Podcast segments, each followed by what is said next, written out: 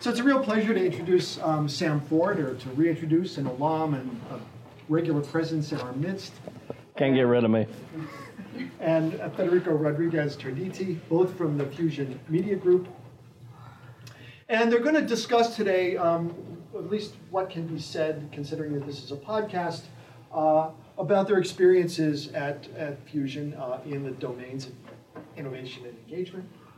Fusion is a really interesting group. It's now owned completely by Univision, and Disney and ABC having stepped out, and Univision having stepped in, and it gives it, I think, a lot more control. Will make it an even more interesting place in some ways. There are a lot of ways to understand what Fusion does, and at least my take, but will probably be corrected very quickly here, is that it's kind of an R&D lab. It's an experimental space within the larger world of big institutional broadcasting like Univision. They're emphatically multi-platform, pitched at millennials, doing a ton of interesting stuff, and doing stuff with an edge, doing stuff with an ideological edge. Social justice is really important in a lot of the work they do. In terms of mainstream organizations, they're doing some of the most progressive stuff out there, and I hope that continues. That should be kudos to some of the projects that are coming down the pipe on things like gerrymandering. We'll hear more. I don't want to say anything because I don't know what should be said or shouldn't. But it's really interesting stuff. Sam and Federico have been in the unusual position. Their unit, Sam is, I should give you a title here, you're Vice President for Innovation and Engagement, or is it Engagement and Innovation? Any order you want. Okay. I negotiated two vague buzzwords in my title, I like to tell everybody, so that if people start to nail down what one means, I emphasize that I mostly focus on the other. And it means out there working among many different constituencies, foundations, NGOs, universities, other partners in the industry, and of course within his own organization. So it's kind of like the neural network, in a way, of the place. And that gives him, I think, a privileged position, both in terms of trying to connect parties that might not otherwise connect, and connect ideas, and come up with ideas that within any one part of the organization might not be so visible, including organizations like ours. And we're working with Sam. I know Fusion has a relationship with MIT through the Media Lab, and probably others as well. So yeah, it's a really interesting space. Maybe a few words about Sam. Sam did his master's here. I was his thesis advisor. It was a terrific thesis on soaps. And the kind of thesis, there are a lot of new first-year students here tonight. The kind of thesis guaranteed you like the fast draft in the industry. Because this tried to argue that simply understanding soaps as TV content missed the point. These things have been around for like, what, close to 70 years in some cases, 80 years? 86 years for the world. And Sam argued that if we rethink them as brands, that helps us then to understand things like fandom, which for like TV advertisers is not necessarily interesting, but in terms of building communities, in terms of getting this thing out there, in terms of pushing it across platforms, in terms of working across generations, actually soaps had an incredible potential business model. Alas, the soap industry wasn't listening, but the smart guys in the room were. And Sam then was picked up by Peppercom, where you had a bunch of interesting titles. I'm not sure, let's see if I can find a good word here, but it was basically what you were engagement. My last one was Director of Audience Engagement. Digital strategy at one point. Yeah, so a really interesting story. So Sam has been very busy in the industry side, but he also writes a lot, so you might read some of his articles in the Wall Street Journal or in Fast Company, Harvard Business Review. He's been part of two book projects, The Survival of the Soap Opera and Spreadable Media. Lynn here was one of the participants in this project. And William was one of the participants in our Spreadable Media project. It's true. And Sam has taught. When he was here as a student, he taught a couple of courses, one on American pro wrestling and one on soaps. And stayed on for a year as manager. Okay, so we can talk all night, actually, about what you've done here tonight. Federico, for his part, is a kind of cut from the same cloth as I am to some extent. We both studied philosophy. I figured out what to do with it. You're still kind of figuring it out. Exactly. But you're the project manager for Fusion's Center for Innovation Engagement. Okay. And I think those two components will come together. So I'm really curious to see how much you can say with the podcast. Yeah. But these guys have been doing great work, so let's give them a hand and welcome them back. Thank you. So I would be happy to have you guys ask questions as we go along. So don't feel like you have to wait until the end, because we'll be 2 hours in and I'll be on slide 8. So just to fill in a couple of blanks, Federico and I both started with Fusion a year and a half ago, I would say. And the center was not in formation in the fall when I started. It was sort of at that time trying to figure out what innovation and engagement might look like in our organization. So what I'm going to do today is a little bit different than what I'm used to doing in an academic setting. It's more wholly on the industry side, where I'm just going to share with you where we've netted out so far so that you guys can poke holes in it or ask questions about it, and hopefully learn something in the process, because this has been an interesting ride, I think, for us over the last year. One of the challenges that I faced in taking a job that had both innovation and engagement in the title is that I have spent time writing about how overblown and overhyped buzzwords are, like innovation and engagement. So this is an article I wrote for Fast Company about where innovation goes wrong. And it was actually based on, some of you guys might know, and I'll refer to his work again later, the cultural anthropologist Grant McCracken, who's hung around these halls from time to time, who wrote a great book called Culturematic about serendipity, and then, part of it was about serendipity. And one of his arguments is the Dewey Decimal System is what's wrong with innovation. So the fact that things get categorized in a specific place and there's no room for serendipity within so many organizations. And so, and one of the things that concerned me about kind of the rise, I've spoken at a conference before called the Front End of Innovation. Have any of you ever heard of this conference? Someone asked me once, well, I belong in the back end of innovation. It turns out there's actually a conference called the Back End of Innovation, but it's about like the technological back end. So I can literally say I've been to the front end of innovation, and what I found there was a lot of consulting firms talking about Apple and Uber, and a lot of people who'd been tasked in Fortune 500 companies with running innovation going to the front end to figure out what's going on. So, at the same time, I've also been writing about all the ways that how both the advertising industry and the media industries understand and think about engagement is also all wrong, in terms especially of trying to focus on the things that can easily be counted and sold. So for me, one of the concerns, actually, I'll quote, since he's walking his way down here, I'll quote Ilya Vodrashko, who said, the ad industry knows how to ask two questions: who are they and how many of them are there, and to build factories that can respond to that. And media companies figure out how to answer those questions so that we can get some of those ad dollars.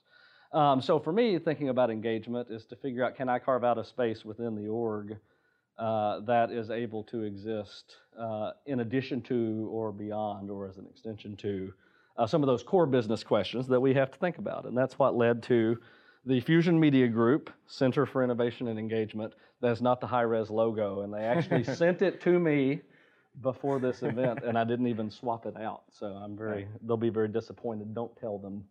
They'll probably never listen to the podcast. So. One of the challenges that we face is how not to be, caught up in the buzzwords. The other challenge we face is, I'm biased. I think I work for a particularly innovative company. On the one hand, this is probably the headline I've been most proud of since I've been at Fusion. There was a piece that said Fusion just might be the most diverse media company out there. Part of our idea is you can't really cover the diverse spectrum of what America is today if your newsroom doesn't look as much like America is today as you can make it. Seems kind of common sense to me, but it's certainly been a core part of our mission. And another core part of our mission is to think about how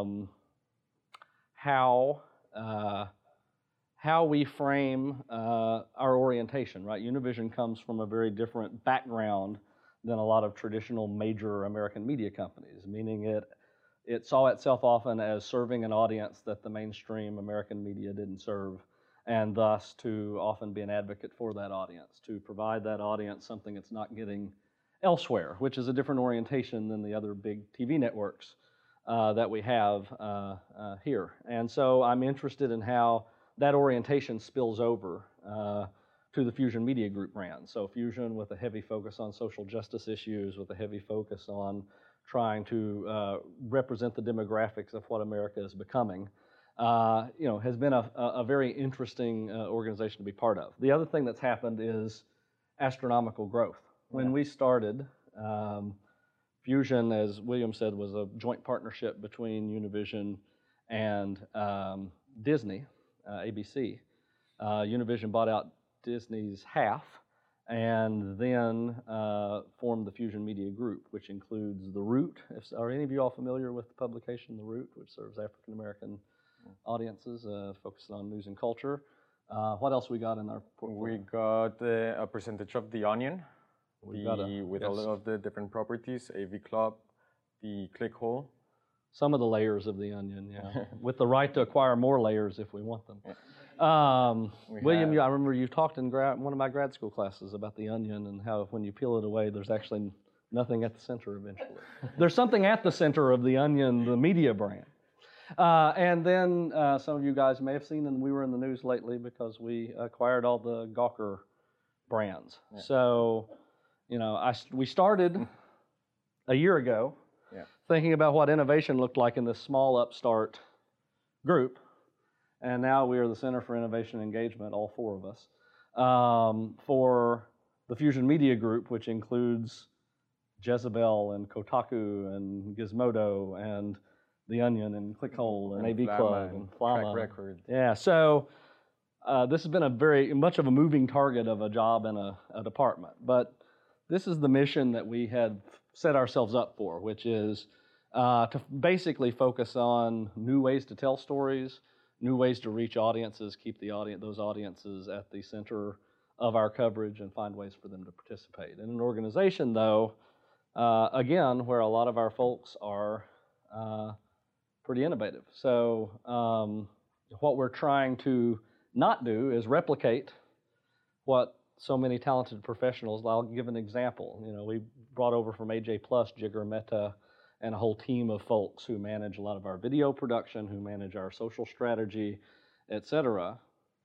They don't need me tinkering with the best way to optimize our Instagram account. I'm not going to be better than the teams who've been working at the forefront of that for years. So this gets down to, I'm going to borrow from Grant again. He had a book called Chief Culture Officer a few years back, where he argues, there's fast culture and there's slow culture. And I think part of the argument of this book is that organizations need to focus on not just what they're doing internally, but watching the culture outside their walls, understanding it, and then responding to it. And that you have a lot of trend spotters and cool hunters. In the media industry, it's one of the most sort of reactive, competitive environments out there, where as soon as someone tries this new thing you can do on Facebook, suddenly every brand wants to make sure within a month we're all doing it, and there's value in that. There's great value in that. What's harder, I think, to carve out are the kinds of questions that can't be rapid response, that can't necessarily lead to an immediate product that we're out experimenting with in a very public way. And that's a lot of what we are focused on in our group. So a little bit of the background and philosophy. The reason I came to Fusion was directly from a project that I worked on here at CMS. I found and ran a research group that William was involved in called the Convergence Culture Consortium. That ran from 2005 to 2011, and we published a lot of the work that came out of that in a book called Spreadable Media that I co-authored with Joshua Green and Henry Jenkins. It turns out the CEO of our company likes reading university press books, apparently, and called me up and was interested in having me consult, and matched me up with Federico, who had been doing some work. In fact, maybe you could speak a little bit about some of the work that you were doing in Colombia prior to joining? Yeah, I was working before joining Univision and Fusion with the government of Colombia, basically helping to develop a set skill or a toolkit of innovative tools for companies and high school and colleges all over Colombia. And then I joined Univision. I stayed there for a couple of months before Sam actually joined. And then we had the huge task of defining what it's innovation for Fusion and what it is, what does it mean for Univision as well. So it was exciting because we didn't have any guidelines. We had all of the freedom to think about what is innovation and actually set the same standards that we want to achieve inside of the company, and that I think that it's a privileged position in media. In my first meeting, I showed up and there was this huge table outside. I was meeting outside, and it was just Federico and me at the table for a long time. So, you know, from that germ of a conversation, I think, came the ideas of what we're, you know, excited. I'm excited now that we're actually, you know, implementing stuff today that started last summer. Hey, well, what about that? This guy. You know, the other thing that really helped shape my way of thinking, and certainly with the background in philosophy, Federico shares it, is this idea of applied humanities, which is to say, what are the ways of thinking that humanities brings to the table that might bring a different spin on questions like innovation and engagement? To use one of the biggest academic buzzwords, problematize notions of innovation and engagement, and think about ways that we can seek out the sorts of voices that media companies don't work with as often, or at least media companies our side, to think about really interesting stuff that we can do with academic groups.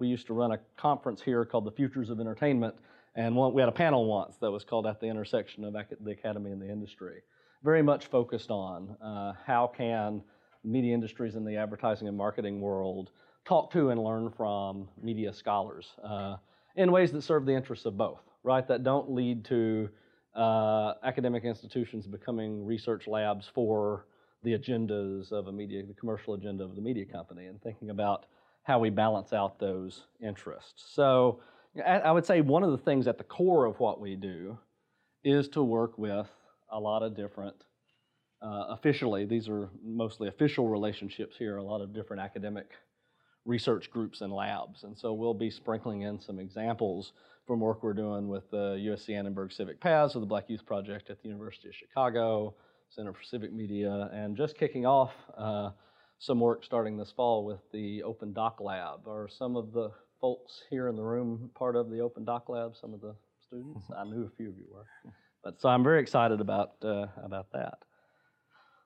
What I thought we'd do from here is to just spend our time giving examples of the kinds of things we're doing so far, so that you guys can tell us where we've gone wrong so far. Yeah, and I think that it's important to keep in mind that Fusion is a part of Univision, and that Univision is really a legacy media where people have been working there for over 30 years who don't have a direct competitor, and Fusion was an answer to that. So it's important to think that Fusion is directly related to Univision, and that they have a problem with their demographic is growing old, and Fusion was part of that answer. But Univision itself, it keeps working on that answer. Well, that's a good point. So if you imagine Fusion already being a lab as a brand, and in fact, one of the things I was told when I joined is Fusion is a place to try things out that perhaps, for instance, Univision could then learn from and implement in ways that, you know, the company will fully acknowledge, because of course the bulk of the business is still coming from, you know, sports broadcasts and those novellas and you know, our traditional news broadcasts, et cetera. What are the kinds of things that Fusion can learn and also teach the parents?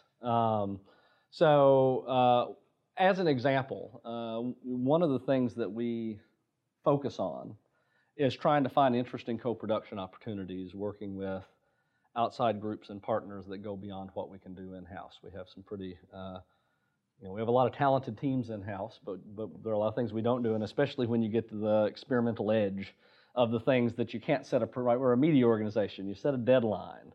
You produce things, and you have to get things out. And when you say something, for instance, is going to lead to something in your TV lineup, it has to be done on the day it premieres.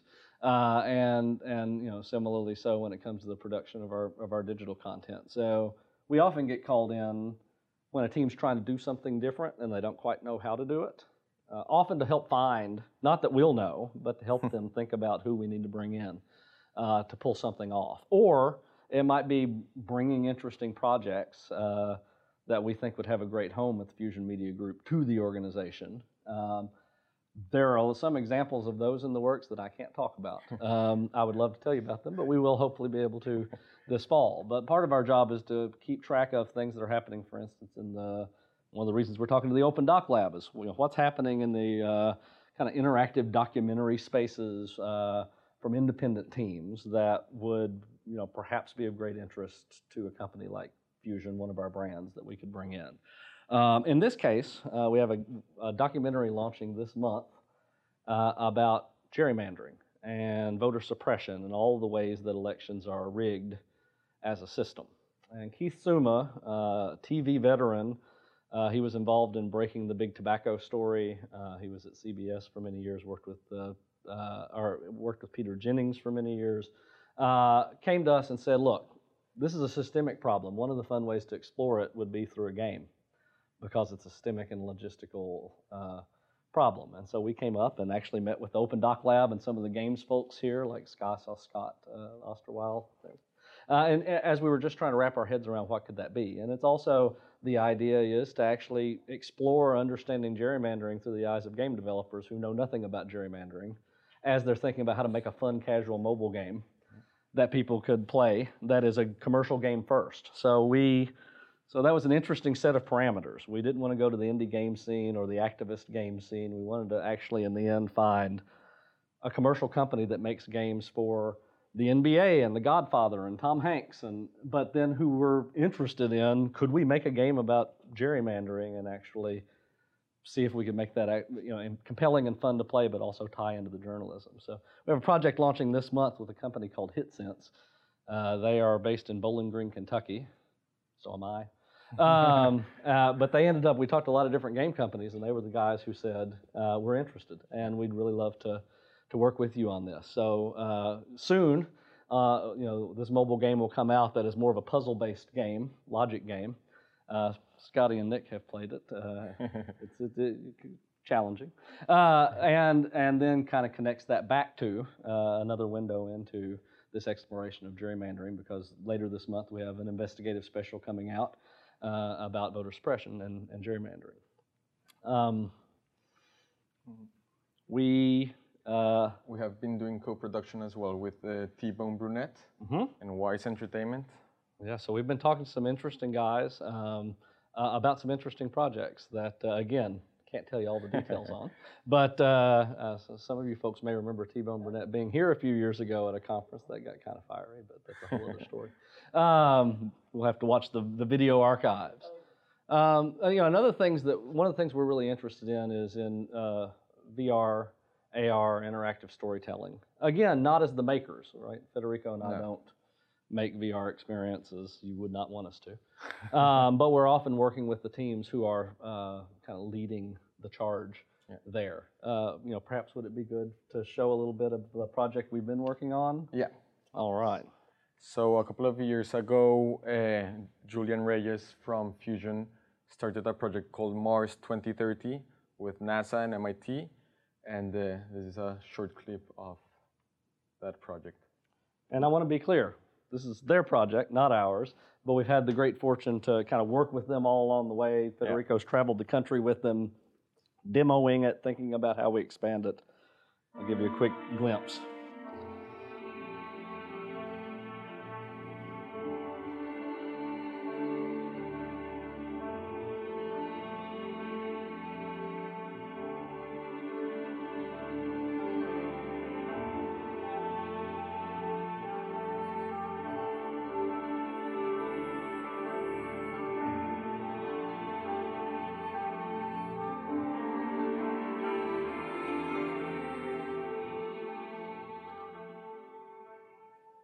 So this is coming out actually at the end of this year. It's going to be 5 episodes. What you see there is actual a surface of Mars called the Mars Crate, and it's replicated by true data that was given by NASA. And the idea why NASA supported this project is to ramp up and excite young children about space exploration, because they have a huge issue as well with space exploration. Last thing they did was the moon race, and now they want to think about how to engage with younger generations to get excited about NASA. And Julian Reyes is the lead designer, and he has been working with gaming companies, NVIDIA, and he has been working with developers from BioShock Infinite to all of different properties, and it's a great team. So, you know, part of our role in all this is also includes like us on Facebook. God, those guys at Fusion. Is to think about going into thought leadership spaces where, you know, again, the bleeding edge of this discussion of how VR and creativity come together, or how VR and documentary come together, and also all of the moral and ethical and engagement types of questions that come along with that, you know, is to try to go to those spaces, be a part of those conversations. So there's a conference earlier this year called Versions that we were involved in and helped sponsor, and just thought I'd show a couple of clips from some of the events that we've been involved in. And this is more directly into what Federico and I do. It won't expand.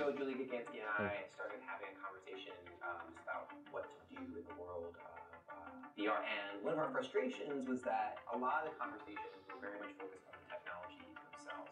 Not that there's anything wrong with technology, it's incredibly important, but we felt like there was another conversation that needed to be had about the role that creators were going to have in shaping this in the future.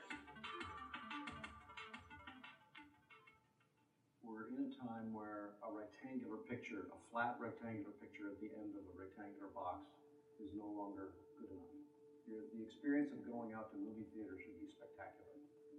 So the more that theater experience is like going to the holodeck or something, like you're going into a time machine, or you're going into a space-time warp, or you're going into a hologram or something, you want the field of view to be really big and wide, and you want the picture to be tall, and you want the picture to be very bright, and you want very high frame rate, and you want very high resolution, and you want a ton of really great sound, symphonic sound.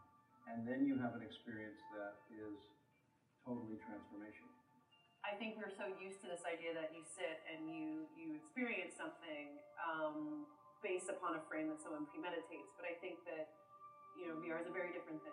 And as complicated as it is, and as much as it may be hard for some of us, and it may involve some rewiring in a lot of respects about like how we craft experiences, how we see experiences, how we see editorial, how we see acting, how we see, you know, I think that that's an important thing for us to be okay with.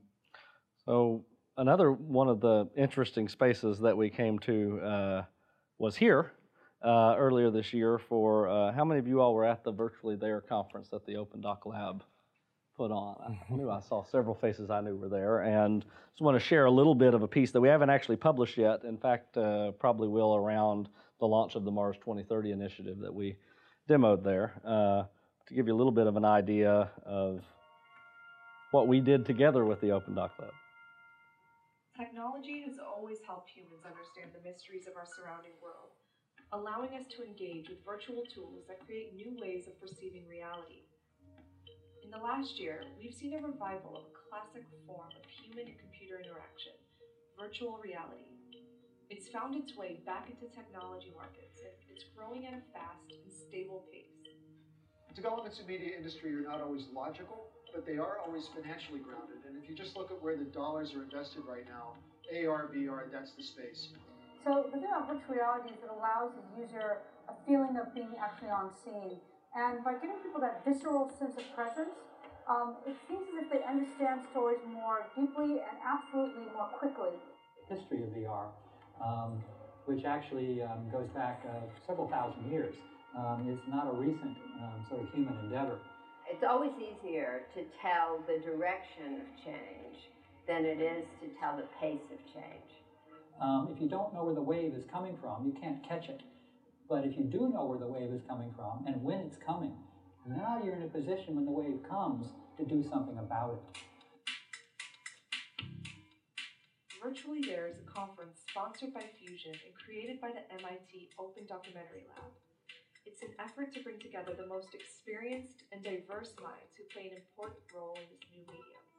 The venue became a stage for some of the most innovative experiences in the industry, including Mars 2030, a fusion virtual reality experience developed with the support of NASA and MIT. So for gaming, I think VR is going to be huge. Gaming is fairly immersive. It's often a one-on-one thing. It's going to be terrific. The game industry is going to do the most coherent work in this space. The concept of VR isn't new, but the ways that people are using it now are widening the spectrum of possibilities inside the medium. I think the creative side is going to benefit greatly, because you can now put it in the hands of creative people who could not otherwise have access to it. So from my perspective, it's just this kind of slowly morphing medium, and we're one more step than the last time I saw it, and next month there'll be another step.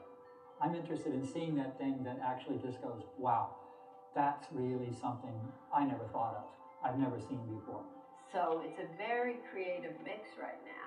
We have to wait and see. That's why this is such an exciting moment to watch. But watching that vocabulary take form, watching people kind of discover what the capacities of this are, that's terrific. That's inspiring.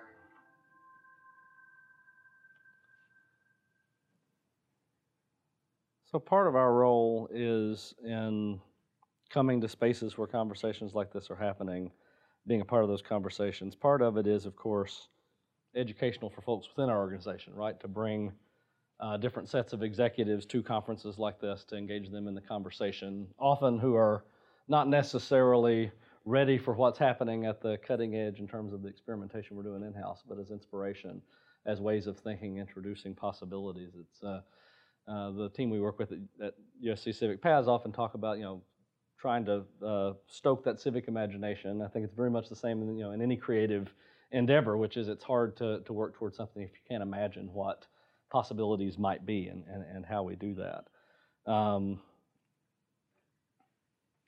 Joining us here today, the other two members of our team, Nick Gilliard and Scotty Ellis, who joined our team May. So when Federico and I first started, we would come in and brainstorm with teams, and on the engagement side, we would often think about all these ways that we could encourage people to participate, all these ways we could engage with people.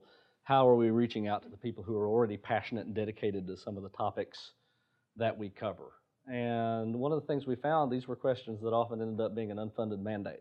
We have a fantastic communications team at our company. They know how to pitch to the media who cover media, and that's their main mandate. They know how to pitch to, you know, big publications if we've got a TV series launching, to get attention to that, to tell the stories of our organization. We have a great audience development team who run our social channels and try to, you know, optimize our content to be found on Google and get as much traffic as we can. Now, the question we kept asking is, whose job is it to take, if we're doing a story on gerrymandering, or our investigative team has done stories this year on the Panama Papers. We were one of the teams that helped, we're part of the consortium that helped break that story, on mugshot exploitation industry, on fentanyl addiction, before Prince made that a big headline news. And in each of these cases, it was, how do we eliminate the guesswork to just assume the people who care about these issues know that we've come out with an investigation about it, and that we're also building relationships with the types of groups that are focused on the issues that we care about. And the answer eventually was, it's nobody's job, and you guys are in charge of building a team that does that, which is the downside of suggesting new ideas, is it adds to your responsibilities. Yeah. And I would say that's a conversation that happened throughout the fall and spring. And Nick and Scotty joined in May, you said. So, they've been helping, a very specific job within the Center of Innovation Engagement, which is to think, how do we build out this community liaison role? How do we manage a database of the groups we reach out to across the Fusion Media Group? How do we think about how we don't do, media companies know how to talk to outside groups in two cases. When we're making a product, our stories, or when we're trying to promote that product. So it's either, can we interview you, or will you please share this? And we're interested in moving beyond that part of the conversation. Of course, we would love if Keep Your Bible Out of Our Vaginas shares one of our pieces. That's not the main goal necessarily of reaching out to these groups. It's trying to understand also what are the underreported stories. If they're, you know, if they're a group that's focused on this issue day in and day out, what is it they're not hearing?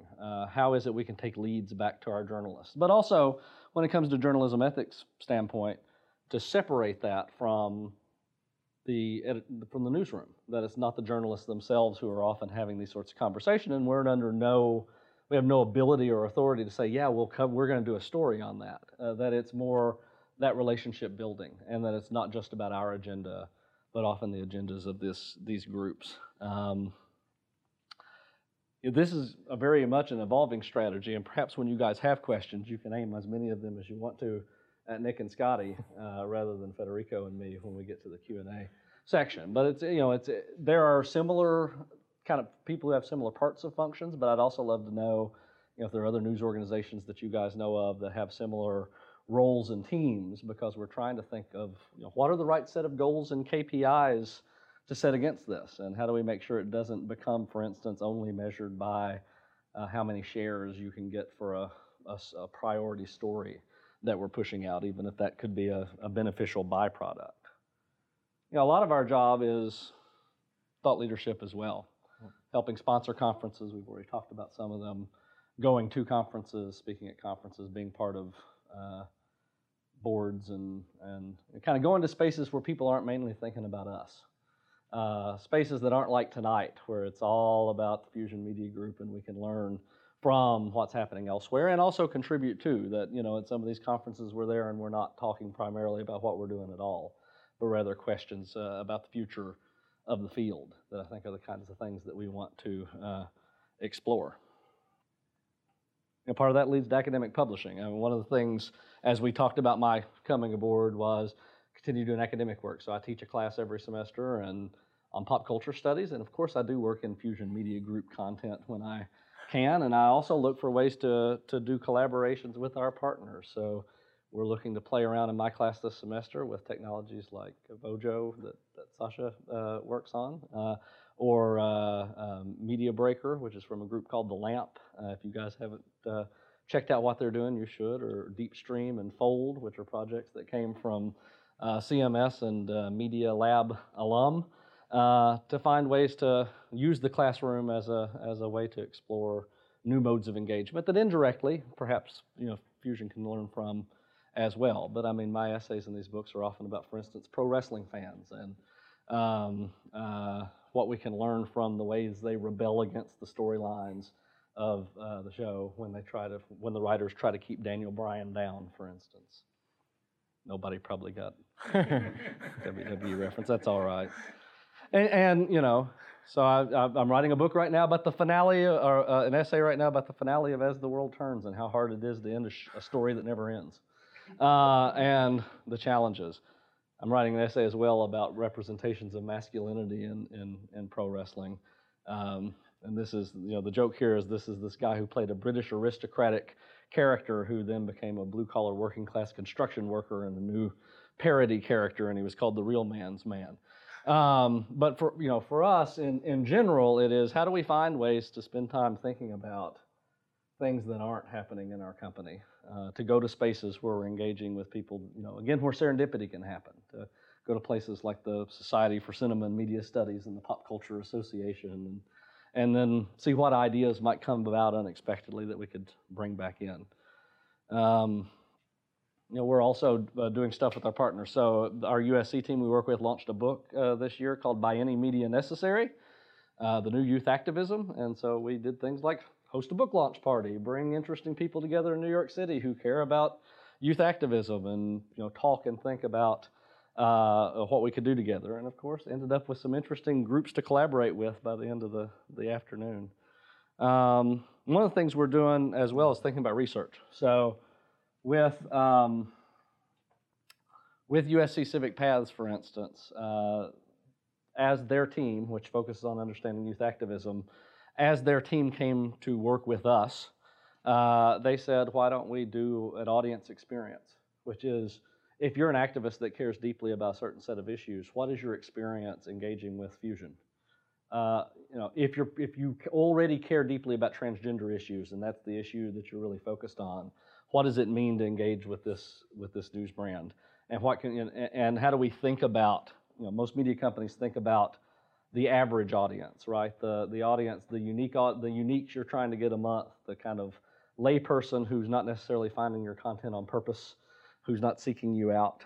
How do we also think about the user journey of the people who really care about the issues that we also care about editorially and how we serve them? And so it's been a really interesting ongoing project and work with them to have this complete outside perspective to say, you know, these are the ways that the brand serves us well and these are the ways that they don't. You know, also when it comes to research, one of the things that we discovered, Federico and I, you can see our headshots on this, realized there were all these people around the Fusion Media Group and all these different brands who were doing research and insights work that didn't know one another. So one of the things that we've done is we've created a research summit and formed a research council that crosses across the Fusion Media Group so that there are folks from The Onion and El Rey and several different parts of Fusion who are now coming together and talking about how we do research, how we think about it, the different ways we're serving different internal groups, and then to connect into all those folks who do the big brand studies at Univision, right? Because they've got a massive Nielsen team and a massive team that thinks about ad sales type of support and research, and how do we work together? How do we connect all these dots from teams that don't necessarily know one another, right? And often from brands that we have acquired over the course of the past year where we don't necessarily even know one another's organizations well. And I know Federico as well, you've been working with, how many of you all are, work with the Center for Civic Media? Media Cloud. Yeah, so we've also been working with Media Cloud, which is a tool that's built there. Perhaps you could just say a couple of words about that work since you've been leading it up. We've been working with Media Cloud. The first case that we had was with Prison Kids, a documentary about youth incarceration. And basically what we measured there was the impact that our documentary had on the overall conversation about youth incarceration. So we measured basically the volume and the frequency of the words used before our documentary went on air and after. And we mapped out the different terms, we mapped out the different conversations before and after the whole program. And we are continuing to do that with different vocabularies and terms. For Univision, it's really important the word immigration versus some sort of basically concept of illegal immigration versus legal immigration. And that's something that we're trying to do at Univision and something that we're pushing towards and trying to change the conversation online. And we've done it for the same as Sam was mentioning, fentanyl addiction. So we saw that we actually had an impact there on different media, and then media started to talk about fentanyl addiction after we came out with our documentary at Fusion, and that the conversation held, the volume of the conversation held higher than before our documentary aired. So we are doing a lot of research with them. We're doing basically terms that we find that are important both for Univision and the Hispanic market, and for Fusion and the multicultural demographic that we're trying to target. Yeah, one of the things Federico found, we haven't published any kind of story with this, but Media Cloud, for those of you who don't know, it's basically, you know, imagine like a LexisNexis sort of repository of news articles, printed news articles, and the tool basically, you know, scans all the words across all those articles to understand around an issue, what's the discussion that's happening in the media? Do we understand the outlets that are participating in that discussion? Does language shift? So, you know, undocumented immigrants versus illegal immigrants pulls up a very different set of related terms, a very different set of publications, a very different set of circumstances. I think one of the things you mentioned was the types of stories that illegal are often associated with versus undocumented. Illegal, the term most associated with illegal was terrorist, and undocumented was children. So you can see that there's a big perception and a big different shift of focus there if you use the term undocumented versus illegal. So for Fusion as a brand, for instance, we often focus on underreported stories. And as I've heard leaders say, you know, sometimes success, best case scenario of success looks like you get other news outlets eventually to talk about that story or angle more than they were before, but of course not necessarily mentioning you. So as a company, then it produces an interesting problem. So, you know, earlier this year, we had a brown and black forum with Bernie Sanders, Martin O'Malley, and Hillary Clinton in Iowa. And one of the things we found is we asked a question. We had a young student in Iowa stand up and ask Hillary Clinton, name a time you benefited from white privilege. This was not a question that had been associated with the election at that point. You know, 2 months later, Anderson Cooper's asking the Democratic candidates that question in a debate.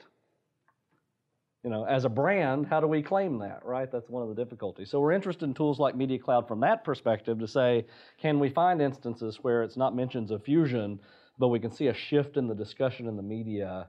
You know, at that same event, we asked Bernie Sanders a question about reparations, which went down an interesting line that led to some coverage afterward. But again, the coverage doesn't mention, oh, you know, in a discussion first started at the Fusion Brown and Black Forum, you know, and... But we're also interested in how we can use tools like this for stories, right, as a storytelling device to understand frames. And so working with Ethan's team there. Speaking of Media Lab teams that we're working with, one of the teams that we've been working with is the Electome project at the Laboratory for Social Machines at MIT. So at the Iowa Brown and Black Forum, one of the things we wanted to figure out is at our own event, what do people react most to on Twitter, and how could we understand that? This project, through partnership with Twitter, brings in data and tracks how ideas are performing in the media landscape. So, you know, what's the horse race of ideas rather than the candidates? What issues and subtopics within those issues are people really talking about? And we've had a chance, Daniel McLaughlin, one of our data journalist experts, is here in attendance, and we've had opportunity to use the Electome project for a few different stories so far. Just to give you the headlines of examples, they came out with, Bill and his team came out with the civility index, which is to say, in tracking tweets, how do we understand which topics and which subtopics and which candidates are driving certain types of conversations, and how can we make sense of it? And so for us, you know, we wanted to dig in deep to figure out what are the issues and the candidates that really bring out insults and obscenities, etc.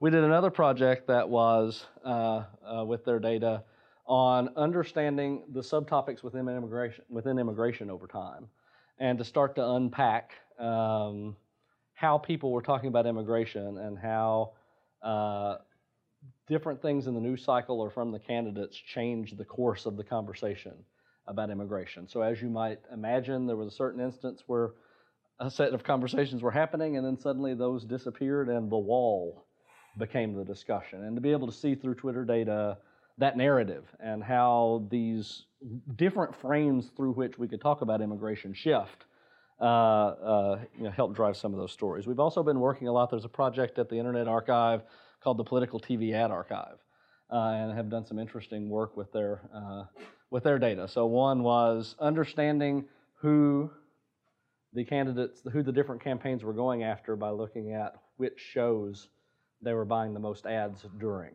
Because if you haven't checked it out, the Political TV Ad Archive, very interesting project to follow, and they track all the ads that the candidates are running, and also through partnerships with certain local markets, tracking which shows they run and how frequently and which version of the ad runs in which city, et cetera, et cetera. So for us, it was, you know, we can kind of backtrack and try to unpack understanding the strategy of the campaigns through where they're buying their ads, who they're targeting. Similarly, we did one as the Republican super PAC started to go after Donald Trump as a candidate in some of the primary battleground states, to understand what was their strategy, right? Who are these groups attacking Trump in what ways by focusing on some of those battleground states? And, you know, in this case, we have, you know, Daniel and some of his colleagues, we're a small, nimble team.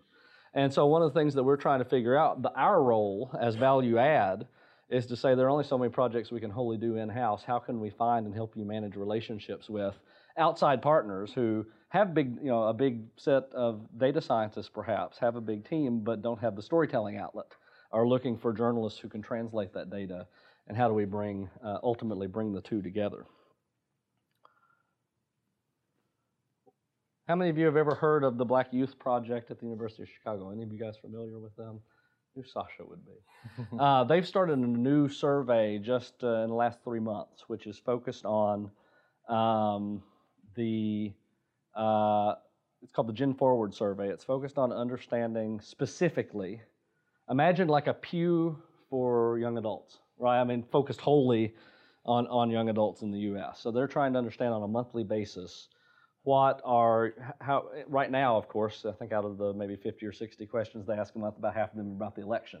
But how are young people thinking about issues in the news, issues that we care about, and their sample size, minimum 1,750 folks a month, and minimum 500 white Americans, 500 African Americans, 500 Latino Americans, 250 Asian Americans, so that there can also be some comparison across those groups to understand, hey, when an issue comes about like gun violence, that the reactions of different racial communities may be quite different to some of these issues. And, you know, questions about policing practices, of course, may see, you know, vast differences in the answers broken down. So these are a few of the stories. What happened in this case, Gen Forward has a partnership with the AP. They want to get that data out there as broadly as possible. But on the other hand, the AP is not necessarily the focused on outlets that target the audience they're surveying. So one of their concerns, they didn't put it this way, but I will, is, you know, you don't want to tell the stories of what, you know, young diverse America thinks to old white readers.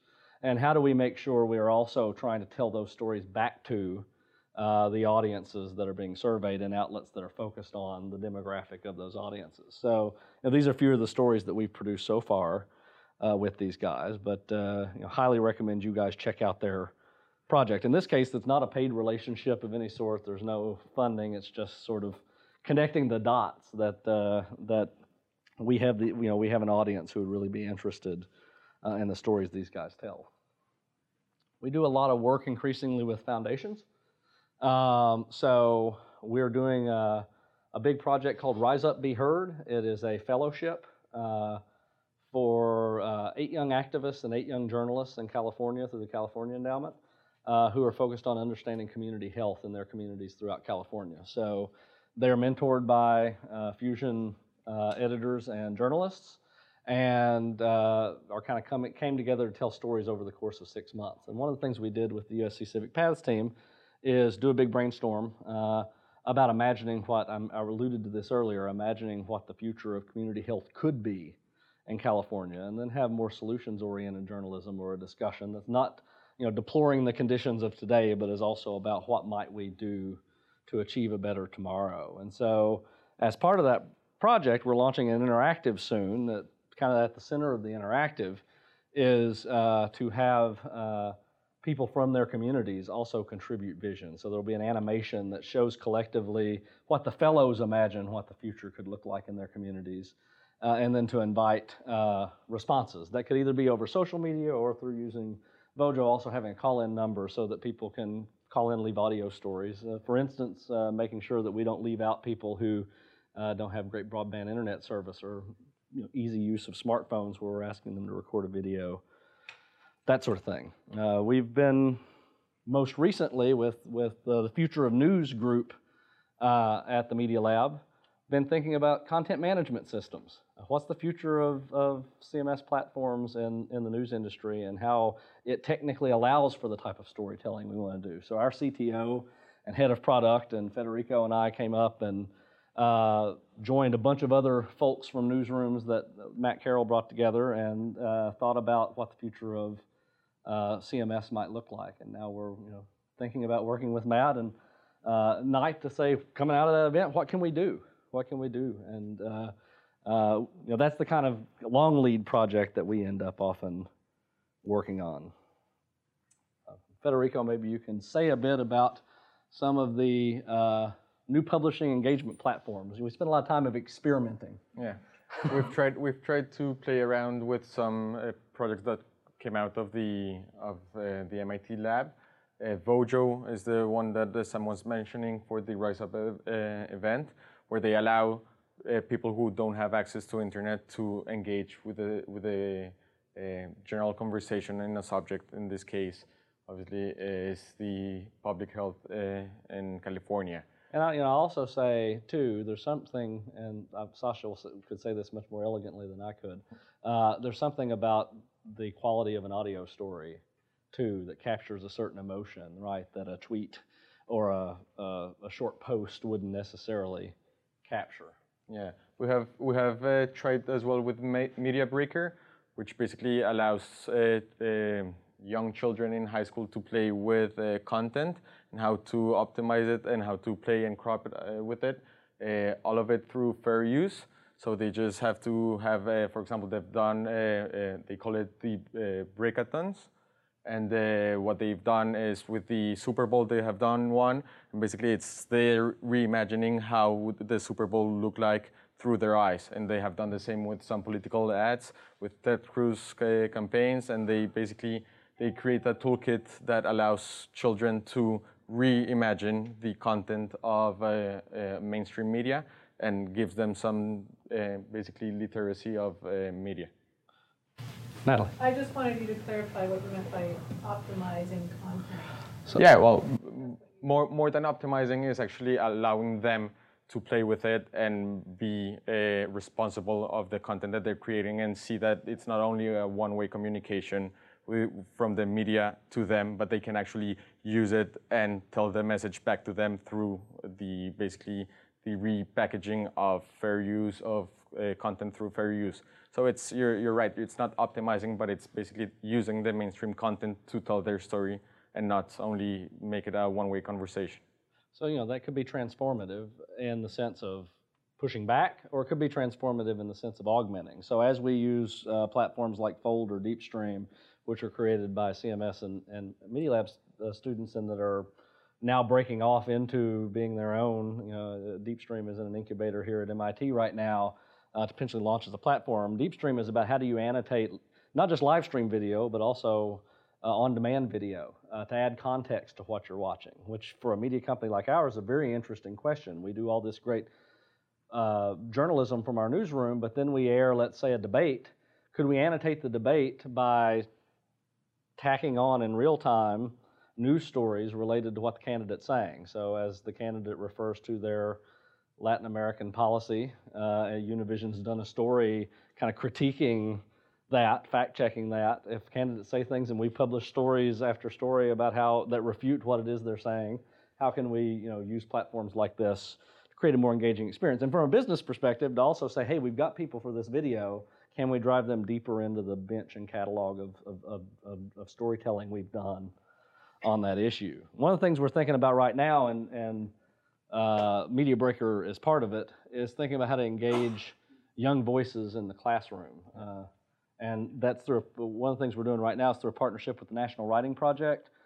They're doing something called Letters to the Next President. Yeah. Basically, it goes hand in hand with a campaign that we had at Fusion that it's called Dear Next President, where we get people to ask something to the next president on a video, and use the hashtag Dear Next President. And this project came along with the National Writing Project. They're doing basically the same thing through a toolkit at different high schools. So we partnered with them and we basically created a session of a live stream where we spoke about our experiences, and we did a tweet chat with them as well, explaining how we actually create and how we engage the community around this campaign.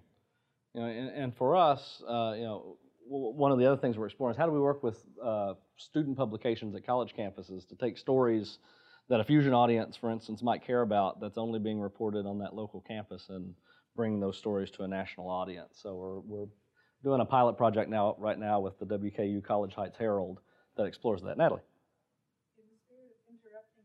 In the spirit of interrupting you, that's perfect. What I asked for. So you might be telling you this, but in case you're not, and also because I have to leave early, how do you see social media as, social media is becoming more and more of a content distribution platform? You're starting to see, content being streamed, either regular, linear content now being streamed through Twitter or Facebook, or will be, And there are all kinds of interactive tools that are built into those platforms that are about interacting. And so how do you see some of these initiatives in relation to some of the stuff that's happening in terms of how social media platforms are being used as content distribution platforms? Yeah, well, you know, there are a couple answers to that. One is we have a great team who manages the relationship with platforms that do great work when it comes to kind of piloting out often. Fusion's one of the brands that are often trying new features out that Facebook or a Twitter or a YouTube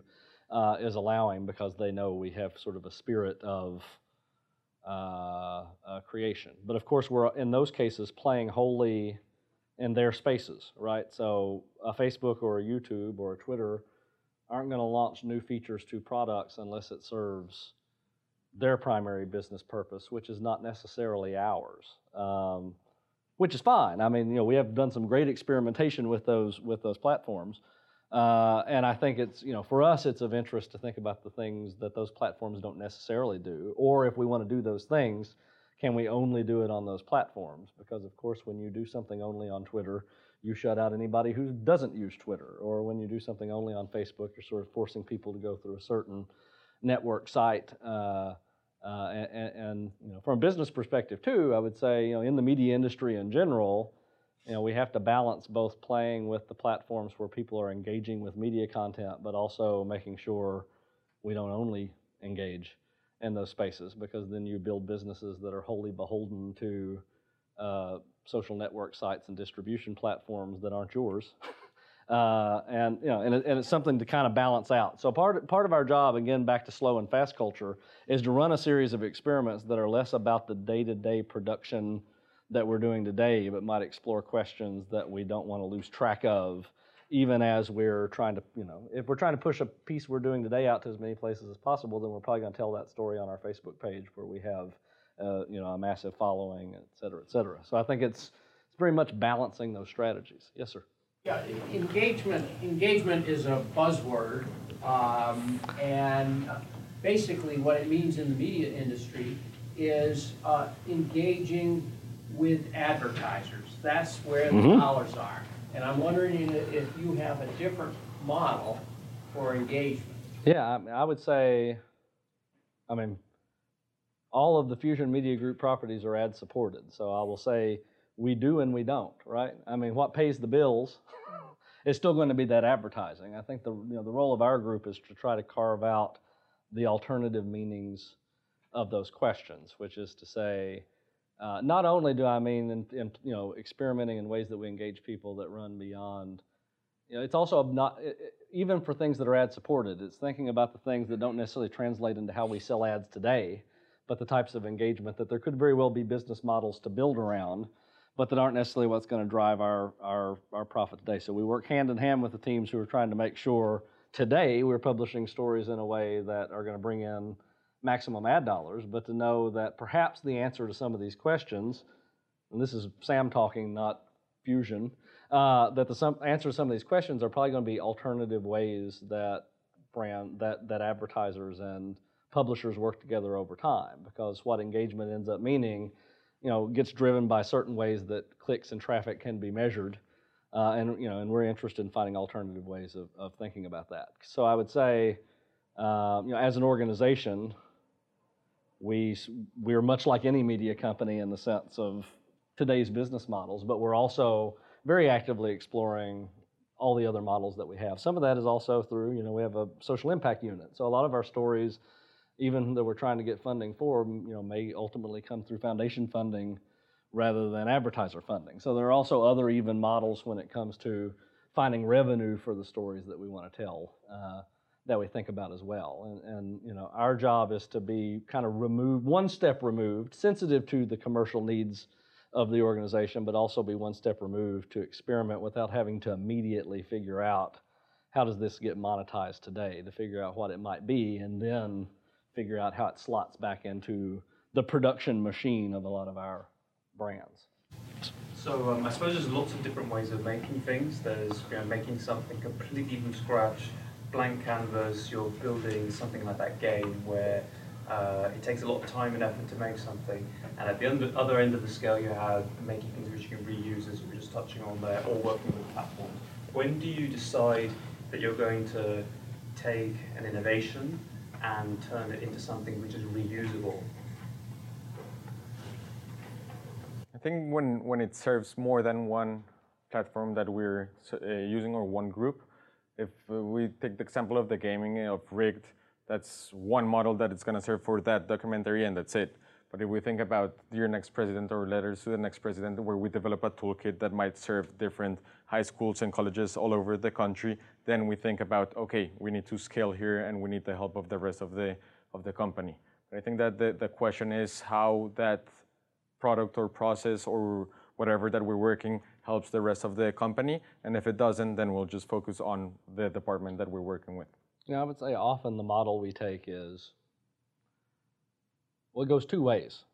We meet with a lot of our internal groups.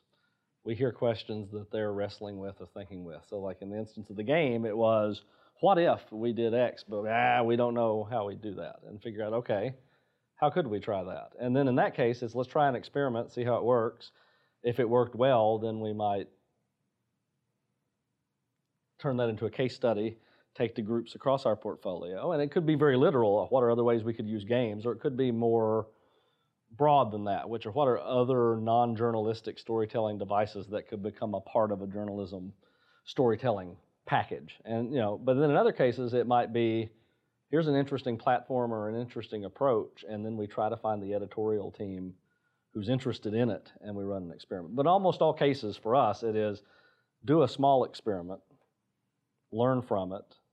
Perhaps the learning is the outcome, or it might be, how do we scale this out, right? Here's something that, so with DeepStream, which came here from the Media Lab, you know, we have done things like we deep-streamed the MIT Virtually There conference. Here's a safe space, an experimental space for us to try things without worrying. Now, you know, soon that team is going to, as they come out of the accelerator, going to meet with a lot of our video production daily staff to sort of present, here's what DeepStream is, here are the experiments we've run, is there anything we could do that's more visible or public facing? And, you know, once they get into that realm, then eventually our group's not necessarily involved anymore, right? Our job was to sort of incubate, think about, build, and then when something seems ready for the operation more broadly, to kind of bring that back, and in many cases hand it off. Even something like the game, right? By the time it got to the making of the game, Federico and I weren't very involved. It was more kind of getting to that point. And then perhaps on the other end of it, the post-mortem, the what went right, what went wrong, what can we learn from it, how do we scale it, we'll come back in and work with those teams. But that's how we're able to be involved in as many things as we're trying to be involved in when it's just we work more as a an internal consultant than actually owning the projects. So we come in, we consult, and then the experts on that field take over, and then we come back after the whole project has ended. I'm going to let Matt go next because I think you may have to leave early. I don't remember. No, actually, thank you very much. Okay. So I'm just kind of curious how you do get involved with groups. If they approach you, you approach them. And also, once you are involved with a project, what is there a process for sort of brainstorming what kind of innovative things to do, or is it just sort of general brainstorming? How does that work? I think it's both. When someone tells us, like the example of Rigged, they came to us and said, like, we want to create something, and then we brainstorm around. But sometimes with DeepStream was the opposite. We have the product, and we said, like, who could this product serve? And then we went inside the company and start trying to knock doors and see who would be interested in working with this. Since we don't own any projects, we cannot force. We can only suggest people if you're interested in working with this project, and we need to find internal adopters that want to try this out. So it's a mix of both. We go and suggest some projects that we have been working externally, but as well we listen to the questions that they have and we brainstorm around an issue. One of the things we have just a beautiful Excel sheet. Love Excel, I'm sure you guys do. No, but it basically breaks out, like, here are all the initiatives we're running. Here are all the groups we're currently working with. Here are some groups that are on our radar that we really want to experiment with, but we don't have an internal client yet. to work with us. And what I often do is, as I meet a new team, as Federico meets a new team, as a new editor, for instance, onboards, one of the things we send them, and my hope is to eventually actually work with HR to make this part of the process that would say, here. So just last week we had a new editor start at Fusion. I sent her that, and she called me up and said, I want to hear about these 8 groups. And so then the goal was just make them aware that these possibilities exist, and then wait until a spark hits. So, you know, yeah, it very much depends. Or on the complete flip other side, sit down with a group and figure out if, you know, sometimes it's not about these partnerships or these deep, big experiments. It's also about the fact that our minds are in other spaces a good portion of the time, and then just to sit down with the group and say, okay, here's this problem we've been wrestling with. How do we think about it? And I use wrestling intentionally. One of the things that we came up with for Jorge Ramos's show was, as Donald Trump's rise was happening, as people were trying to make sense of the climate of his rallies, you know, I brought up that Trump had been a performer in WWE in the past and has actually been involved in a major match at WrestleMania. And so the Jorge Ramos show ended up doing a whole show just sort of unpacking. So in that case, I was excited. Like, here's what, something I write about academically that doesn't on its surface have anything to do. But I even worked it in. So we were doing a big project on the Panama Papers. And one of the questions our news team had is we're trying to reach young readers, a lot of young readers of color, folks who don't necessarily feel spoken to by a lot of the traditional media industry. What are different ways we could find approaches into something like the Panama Papers, right, which get very complicated instantly? And we were talking in this brainstorm about the movie The Big Short and how they had all these ways of explaining complex financial ideas. And, you know, we're not necessarily going to get A-level actors to pop in and do something for this investigative series we're doing. And I said, well, why don't we find some really fun angles in. So speaking of angles, this is a porn star who says, you know, explains how anonymous shell companies are screwing you. And it's fun kind of video, in this case for social, but it becomes a lighthearted entry point into. So in this case, would I call this innovation in the grand sense of, you know, technological experimentation? No. But just for kicks, I will even play back to the wrestling angle. Let's have pro wrestler Hillbilly Jim from Bowling Green, Kentucky, explain shell corporations to you. You know, I made a ton of money as a wrestler. What if I told you there was a way to hide that ton of money someplace else, keep it away from anyone chasing it? And here's the crazy part. Not pay taxes on any of it. It's called a shell company. A fancy lawyer will set one up for you. Now, the lawyer, he establishes the company, usually in some exotic faraway place like Nevis, or maybe the Cayman Islands, or maybe even Panama. Now, they got privacy laws in those places that protect you in case the popo comes snooping around and knocking. They call these countries tax havens. Now, listen up real good, y'all. Your shell company has a bank account, but your name ain't on that bank account. You're invisible. So when your lady comes looking for that extra 20 grand you made in Vegas, what happens in Vegas stays in some other place like Panama or Nevis, wherever the that is.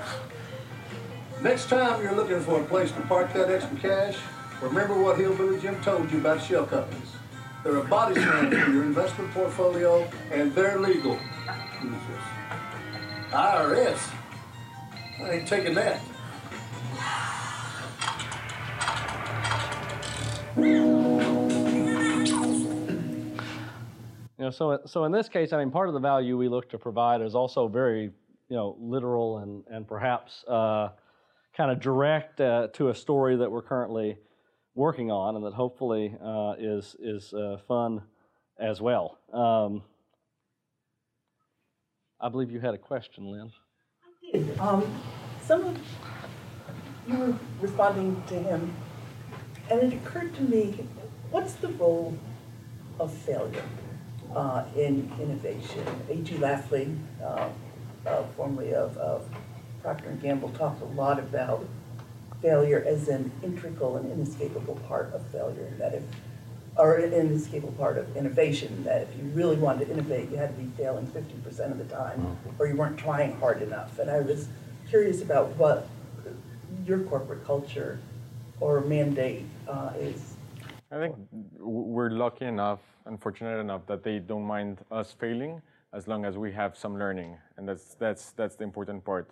We can fail with a project, we can fail, and that's the other thing, that failure, it might mean different thing. Like if we didn't get the number of views we wanted, did we fail? Probably yes or no. It's relative. So I think that we're lucky enough that we have a sort of safe haven of we can fail, but what we do is we learn from those experiments or those failures and try to better understand what we did wrong and translate it to different companies. But yeah, obviously there's space to fail, and it's a corporate mandate that we can fail, and I think that that's what makes us so comfortable around this sort of experiments. If they don't work, at the end of the day, what we have invested is our time, and that's it. Well, I'm also, on the flip side, I'm worried about the fetishization of failure that comes out of Silicon Valley. That there's this idea that, if you enter a culture where there's no such thing as failure, well, that's where you get terms like creative ROI, right? Where it's like, nothing, And for us, I think, but if it all depends on what your objectives are. So one of the things that I'm most concerned about, it gets back to the gentleman's question earlier about how the media industry works, which is internally, we have to be very careful about what set of metrics get applied to our function, because I don't want to ever fail. But that means I'm defining success saying that trying an experiment and it not going the way you would like for it to and learning something from it is not a failure at all. That was the objective from the beginning. And that, I think that's what Lafley meant, for instance, when we're talking about a culture of failure. And part of the function of our group is to be that place where we can try stuff out before we want to try it out on a grander stage. And to explore what might be and learn from it. Sasha? Yeah, I guess just like linking this conversation about failure and what you can learn, and that's for the larger vision that you presented at the beginning of, Fusion is this place where you're doing really interesting innovation in social justice journalism, and you're trying to develop relationships to activist communities and groups that know an issue area really deeply. I'm thinking about, over the last decade, a couple of other media outfits that attempted to do something similar, and I'm curious about what you can learn from them. And the three that I'm thinking of, I'm sure there's many more, but so one is Telesur, that a lot of people who came out of DIY sort of activist media making in the global justice movement were very excited when Telesur launched, and it was like, oh, this moment where there's going to be, there's going to be money coming from a state-backed, but left, news, hemispheric news outlet, and they're going to bring in all these activist media makers to do stuff. And, nothing is a complete success or unqualified failure, but a lot of folks in circles that I know anyway ended up very, very disappointed because of what they felt like was maybe not surprisingly, very hierarchical editorial control over the stuff that they were allowed to do. So people ended up very unhappy with their relationship with the mothership. When trying to do, say, social justice stories from the U.S., even though there was a whole program series about the belly of the beast that they were funding, it ended up failing in that way. Activist communities were not put into it. Al Jazeera was another place that tried to do something, I think in a lot of ways very similar to what you all are doing, Al Jazeera Online, the stream, these programs that were partly about, they took a different model, which was they weren't necessarily hiring people from the activist media world, but they were bringing people on a lot, and they were doing interesting kinds of outreach. And then they collapsed, and I think that's a failure because I guess they didn't figure out how to really make it profitable. So when, they had invested a fair amount of money, which was again sort of backed by oil money from a nation state, but they couldn't figure out how to make it sustainable. And then the third one, that I'm thinking of is Vice. And what Vice did, they took a different strategy and they started hiring people who came out of different social movements. So like Tim Cast, Tim Pool, who came out of Occupy Wall Street, was the most visible live streamer, then got hired to run stuff there. But I think where they failed is they sort of, they do a lot of stuff that's interesting, but they also sort of generated sort of machista culture of shock value stuff that I think a lot of people feel like they're not doing a good job representing honestly and fully, a lot of the social struggles that movement media makers sort of come out of. They're going for, you know what I'm saying. Oh, I absolutely do. What what can you do differently than these three failed attempts to do to bridge activist media and mainstream?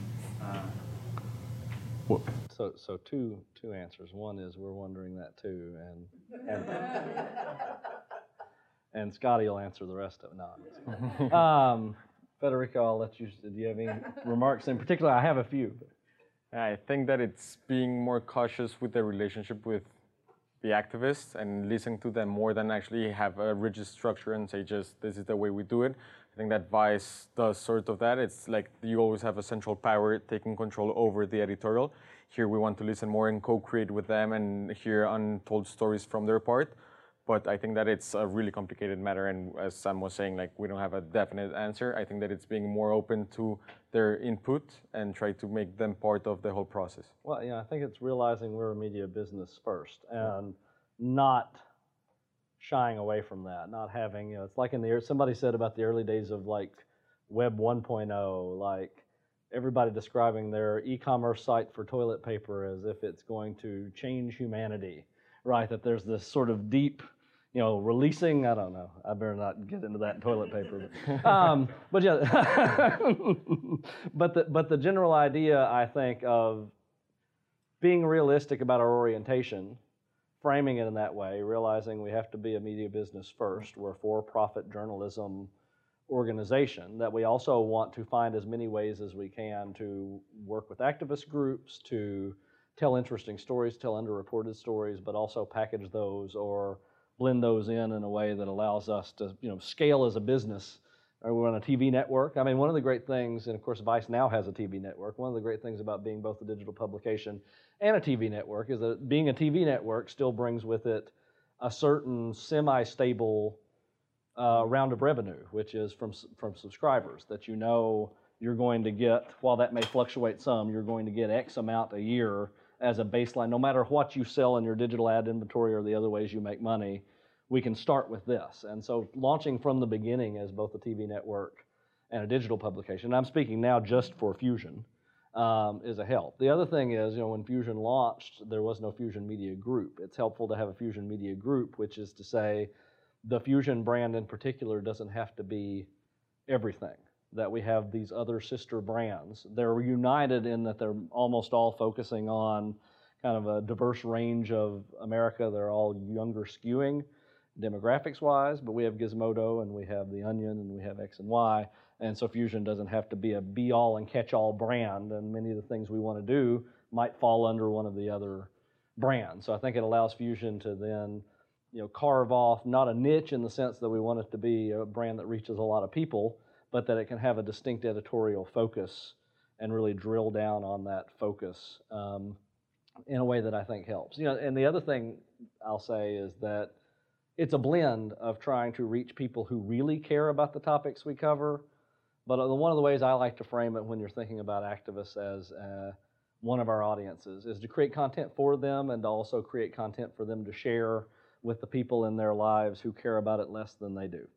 And to think about how some of our stories, right, for an activist audience would be a disappointment for them as the target audience, right? That it doesn't go into the issue very deeply, that it, but it, you know, we want to produce those stories that'll reach a casual audience on those issues, and then also. So one of the measures we have internally editorially is to think about the blend of the total stories we have, and also that we're including a healthy dose every week of kind of in-depth journalism, that we're balancing out having quick social stories that we often tell only on, you know, Instagram or Facebook, alongside an investigation that's going for 6 or 9 months, and to kind of balance those out. Because in some cases it may be, hey, the majority of our ad revenue will come from some of this stuff that we run in platforms, but that is also what helps subsidize you know, in-depth investigative journalism as well. But I think that'll be an evolving question, and to try to learn a lot from, you know, we could pivot into that discussion as well with the demise of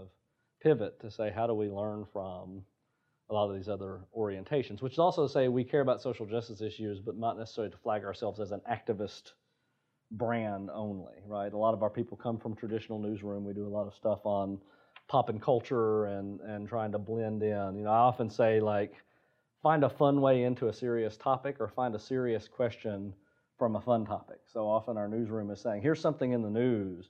What's an interesting identity question or social justice question we could ask in relation to this Netflix series? Or it might be, you know, here's the Panama Papers, but for people who aren't going to see, oh, Panama Papers, I'm setting my DVR. What are ways to kind of engage people in that discussion in a fun way? You know, so for us, the classroom becomes a really interesting incubator. One of the things our group really wants to focus on in the coming year is to think about how we partner with high school and college educators and trying things out in a college classroom where we have a group that likely don't necessarily know who we are yet, but are in our target demographic, are not necessarily activist-oriented, but figure out how we tell stories in a way that engages them and then invites them to participate. Any other questions at the moment? We'll go here, and then we'll go back to our previous question. Telenovelas are probably pretty big for Univision, probably not so much for Fusion, but for the parent company. And telenovelas have been around for 50, 60 years, and it doesn't seem like the genre has. It's a classic genre, and it hasn't probably seen a lot of change. There's a winning formula, and there's stuff produced according to this formula. You guys are in the position to do something, to take it forward. Especially you, Sam, since you wrote, basically a book on this stuff. Soaps and What are some of the ways in which telenovelas can evolve in the light of your, in the light of your mission of bringing young audiences to, to the channel? That's yours, Sam. Okay. I mean, I think there are a few things to explore there. Not surprisingly, I mean, the first thing is to say our job back to experimentation, right? What we don't want to do is say, we're going to come in, reimagine the novella, and come in and break, one of the most profitable backbones of what's fueling all the experimentation that we do, right? Those novellas pay a lot of bills. And so the other thing to realize for us, for instance, is we don't produce our novellas. Our novellas are imported, right? So a lot of the novellas we run are produced by Televisa, which is a minority owner in Univision, are produced, I think we sometimes bring in novellas from Colombia and other places as well. But a few things have happened. First of all, our boss, is a guy named Isaac Lee. He was originally a journalist from Colombia who came to the U.S. And after working in magazines, worked in Univision News, kind of rose up the ranks there. And because Univision News, one important thing to realize about Univision is Univision News produced almost all the original content that Univision produced, right? Univision is mostly a distribution and ad sales company, traditionally. All of its content other than news was imported. To a Latin American audience, a Latino American audience. So for us, as we started thinking about what the future of Univision might be, all these questions fell under Isaac's realm. So Isaac became the head of Univision News, but also the head of all digital content that Univision was producing, whether it's news or not. So the head of Univision Digital. He was the person who came up with the idea for Fusion, and he is now the CEO of Fusion Media Group, in addition to Univision News and Univision Digital. And then just 2 months ago maybe? Yeah. He was named the head of Univision Entertainment, which includes, of course, the novella. So this is a question that's highly of interest to me. You can unpack that it's a question Univision wants to think about, the very question you posed. I think part of the answer is looking into why U.S. soaps failed, why U.S. soaps have struggled, which is and what to learn from that. I think part of it, too, is to look at a lot of the great experimentation that's happening digitally. So to think about, one of the series, you mentioned them earlier, is to think about groups like Wise Entertainment, which does East Los High on Hulu, that Mauricio and Katie Mota own.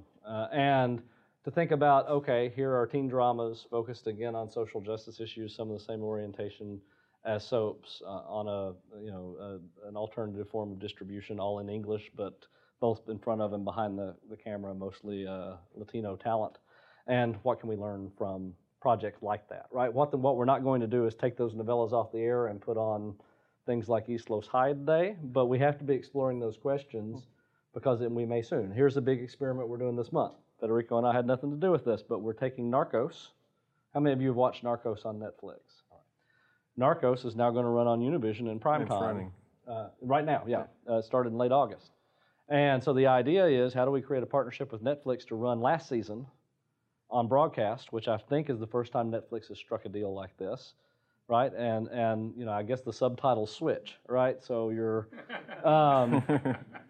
and thinking about, you know, what future models does that create? Because you know, we can imagine that the interest, especially as more of the Latin American population speak English primarily, that you have a lot of people who, you know, are ethnically from Latin America but who don't have that shared language together, that changes the nature and fabric of what Univision is as a company over time. And that model, for instance, of, you know, being a distributor of novellas from elsewhere may, you know, will still be a part of that equation, but it's not going to be the solution to that equation. So I think, you know, the question of what is the 21st century soap in a Univision context. I would say that a lot of indie, I mean, the other thing that happened in the U.S. context is all these people who worked for the U.S. soap operas that went out of business, who knew how to make cheap, fast TV, moved to digital series, right? And they're the talent behind a lot of really interesting, dramatic, fictional series online, and a lot of the experimentation in that place. So,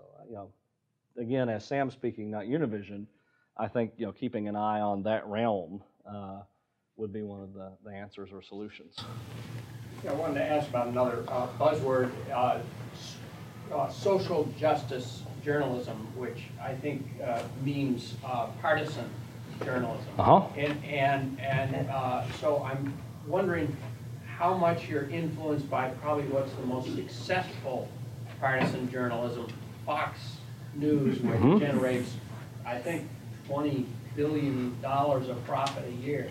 And how much does that come into play in, you know, looking at what you can do? Do you have any thoughts on that one, Stop? So, you know, I mean, our most prominent personality is a guy named Jorge Ramos, who a lot of people would say, all right, we think so too. Yeah. But, you know, who a lot of people would critique as being a partisan journalist. You know, I think the question becomes unpacking what partisan means, and, you know, one of the things that we hold is that, you know, objectivity and kind of neutrality aren't the same thing, for instance. So that is to say that if we're dealing, for instance, with human rights issues, that we, or if we're dealing with climate change, that to give equal time to people who feel climate change does or doesn't exist, I don't think is objective journalism. That objective journalism is often about certain facts. And, you know, we may have an admitted bias, if you call it that, when it comes to certain human rights issues, that we would say, you know, we believe that, you know, as a moral stance, that, you know, no matter who you love, you are, you know, you should have equal rights in this country. That may, from some, be considered a partisan stance. So I think, I'm not saying partisan is bad. Yeah, partisan is power. And I'm absolutely. Well, and it gets, but it gets to that model, which is to say, you know, I don't feel as an organization, Fusion Media Group has the, you know, would compare ourselves to a Fox News, but detractors might. You know, I think we would say we still can, you know, our folks come from a wide range of newsrooms, both in the U.S. and throughout Central and South America, and, you know, would consider themselves journalists first.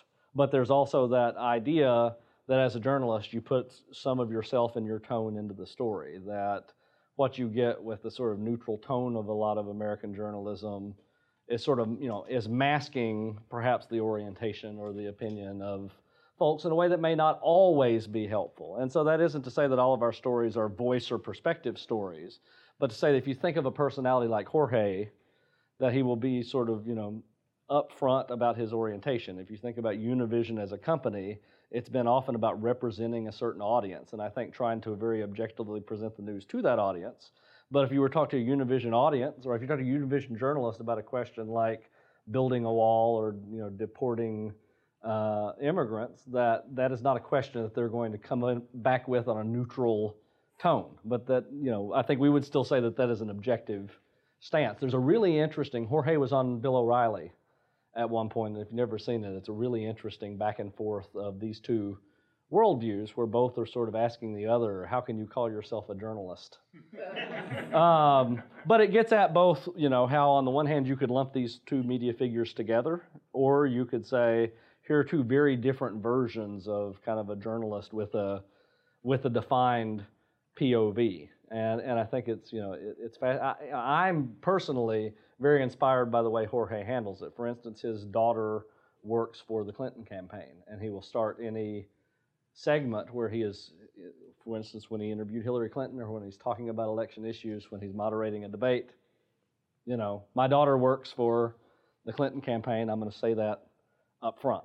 I have, you know, and so there's often that sort of, you know, I come at it from this angle. There's a great interview he did with President Obama where, you know, he calls him the deporter in chief and says a lot of my community, a lot of the people who, the community we serve, look at a president who has by far, compared to his predecessors, deported more.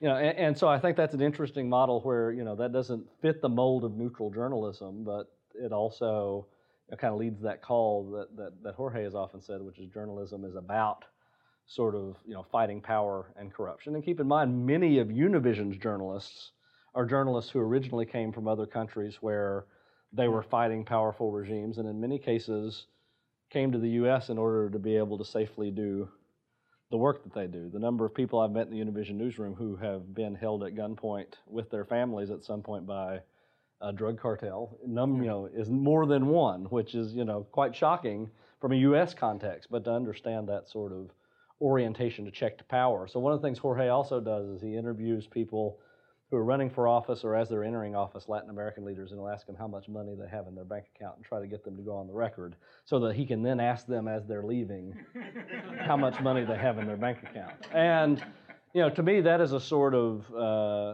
again, an orientation as a brand that is interesting. We also, are any of you familiar with Bassem Youssef? So Bassem Youssef works for us and has produced a series recently called The Democracy Handbook. He also did our convention coverage. He was called the Egyptian Jon Stewart. So, you know, he has now moved to the U.S. And, you know, so one of the other things we're exploring is, you know, very much in the vein of the John Olivers and Jon Stewarts of the world. You know, how does comedy play a role, perhaps as serious journalism or as public intellectualism in a way of a sort? And, you know, are there deeper truths you can get through that conceit? So in the Democracy Handbook, the conceit is Bassem Youssef comes to America from a country trying to figure out democracy to the ideal of democracy. And then episode by episode, of course, gets increasingly beaten down and flummoxed and perplexed by what he finds. And my favorite one is that his idea of, well, we don't have an illegal immigration problem in Egypt because who would want to sneak across the border into Egypt. So, but then he talks about all these things that are going wrong in the U.S., the failing roads, the DR infrastructure. He goes to Flint and asks them about their illegal immigration problem, and they, you know, they laugh. And he says, why don't people, if Americans really want to fight it, don't take selfies in your nightclubs, take selfies, you know, with a crumbling bridge behind you, and, you know, make Flint instead of Hollywood your capital, and then your illegal immigration problem will disappear immediately. But I think part of it, too, is that, again, you know, I think we would consider The Onion, for instance, in our vision of journalism, that humor, you know, a lot of these different angles are all about ultimately getting at some truth. But that's my soapbox version. Any other questions that folks have? Yes. I have a nomination for a theory on why Americans from this country soap operas are not interesting. When I was a kid and I came from Mexico and I was used to watching telenovelas, my sister and I would say, man, this is so boring because they never end. They never end. Or at least they didn't seem to end to us, and that was extremely boring. Plus, you know, they just don't have the pulp thing, but like if you could do like an acid telenovela, that would be super cool. But like a real one, not a crappy one that's just, you know, the same. Mm-hmm. Yeah. Well, you know, one of the things, and you'll have to meet up with Lynn afterwards. Lynn's written a great essay here in the front row about, for our book, about how soaps inspired a lot of U.S. primetime storytelling trope, so that you could argue that most of what we would consider quality TV today are more soap operas than they are kind of traditional primetime dramas. Ensemble cast, story arcs that extend and go on, and one episode continues into the next. Now, they're in every case more like the telenovela in the sense that they have a defined end, right? So the essay I'm working on right now, like the essay I'm working on right now about finales is to say the hardest thing in the world is to end a U.S.-style soap opera, because the whole premise, as you've stated, is that the show never ends. So how do you end it if a show that people have grown up watching? But I would liken a U.S. soap opera more to Red Sox fandom, or even political news. Yeah, well... So in a way, it just becomes, because I mean, a lot of telenovelas have a similar... a similar cast. Yeah, well, it's more like American Horror Story or... Right. If you think of American Horror Story or American Crime, where you have an ensemble cast who get together every year and tell a new story, and it's a lot of the same people, it's kind of an interesting model. But what, by comparing it to the Red Sox, or even I would say like being a political news junkie, the general idea of the soap opera was, here is a fandom, or pro wrestling, same thing.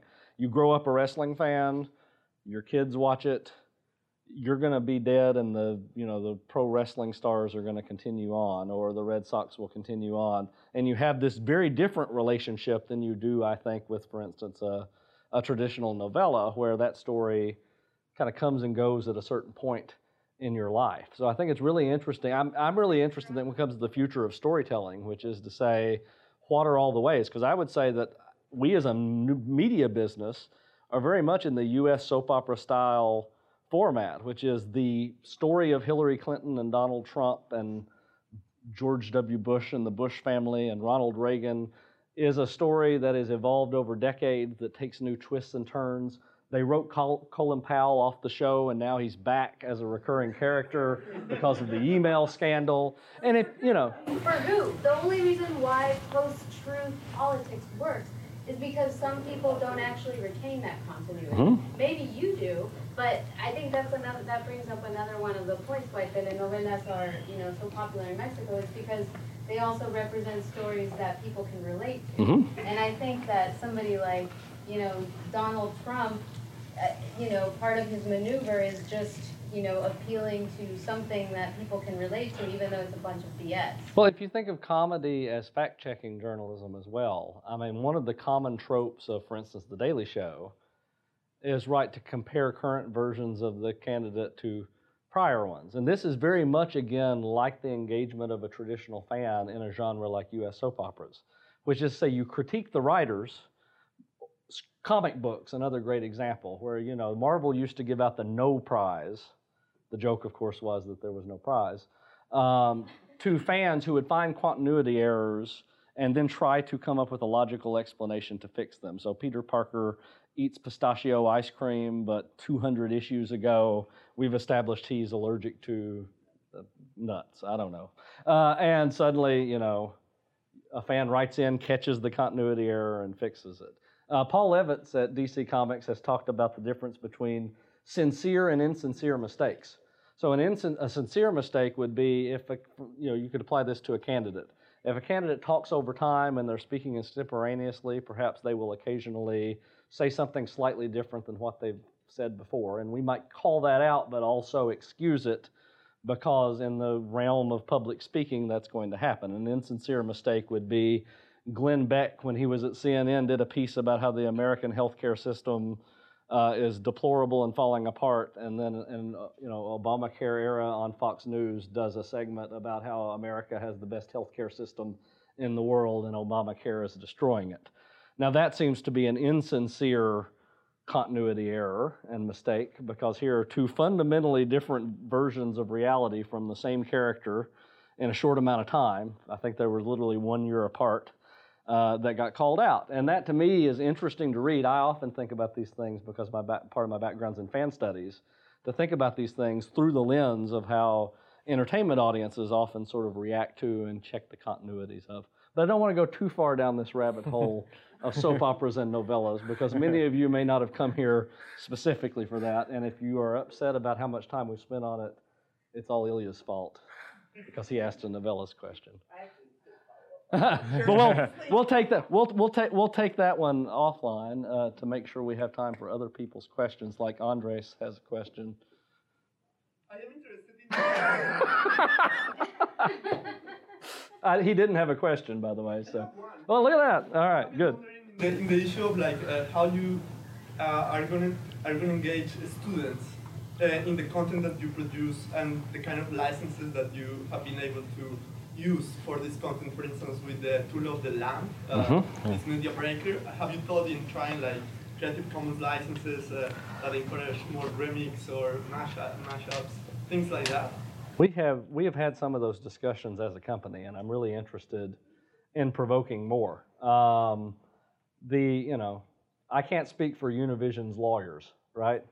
But I think, in our case, in a lot of the experiments that we're doing, it's very much kind of carving out and pushing what that fair use is. We as a brand are often talking back. You can imagine using a tool like DeepStream to, sort of fact check or push against, right? Because you could run a deep stream of somebody else's stream. So could you imagine like taking a live stream? I'm not suggesting we would ever do this, but could you imagine, Fusion or Univision taking the live stream of another media outlet's show and actually using deep stream to sort of pop content over the top of that questions and counters the narrative of what you're watching, or imagine in a moment of Oscars So White, having an annotated version of the Oscars where you're kind of putting a lens over watching the Oscars that asks interesting questions that fall very much, I think, under a fair use sort of approach, especially if you're using a technology like this where you're not actually capturing someone's feed and then rebroadcasting of it, putting a lens over it. In our case, the classroom becomes a great place to explore some of these questions and to encourage that exploration. And I'm often encouraging for people to critique and criticize and talk back to our stories. Because I know that if I get a letter from our lawyers, at least, the teachers who agreed to work with us wouldn't be in hot water, I'd be. But I think, The Lamp is a great example where they say as a nonprofit, what they hope is they get sued. Because that allows them, they get pro bono legal representation. That allows them to often fight back against right holders in ways that teachers would feel powerless. So often, part of what the LAMP, as an example, provides is when teachers use Media Breaker to say, we want your students to explore fair use ways of talking back to the media, do it through our platform, and then we'll be there to sort of fight the battle if someone tries to bring a copyright challenge to the way you taught back. But I think that ultimately gets to kind of carving out ways that you encourage that type of participation and exploration. And if we as a brand are often talking back to other media outlets, I think we, in return, want to see people talking back to our stuff, right? Because that's our worldview, or else we're hypocritical. Any other questions before we move to the more informal discussion of the day, since we're about 10 of 7? All right. Well, thanks so much for joining us. Thanks. Thanks.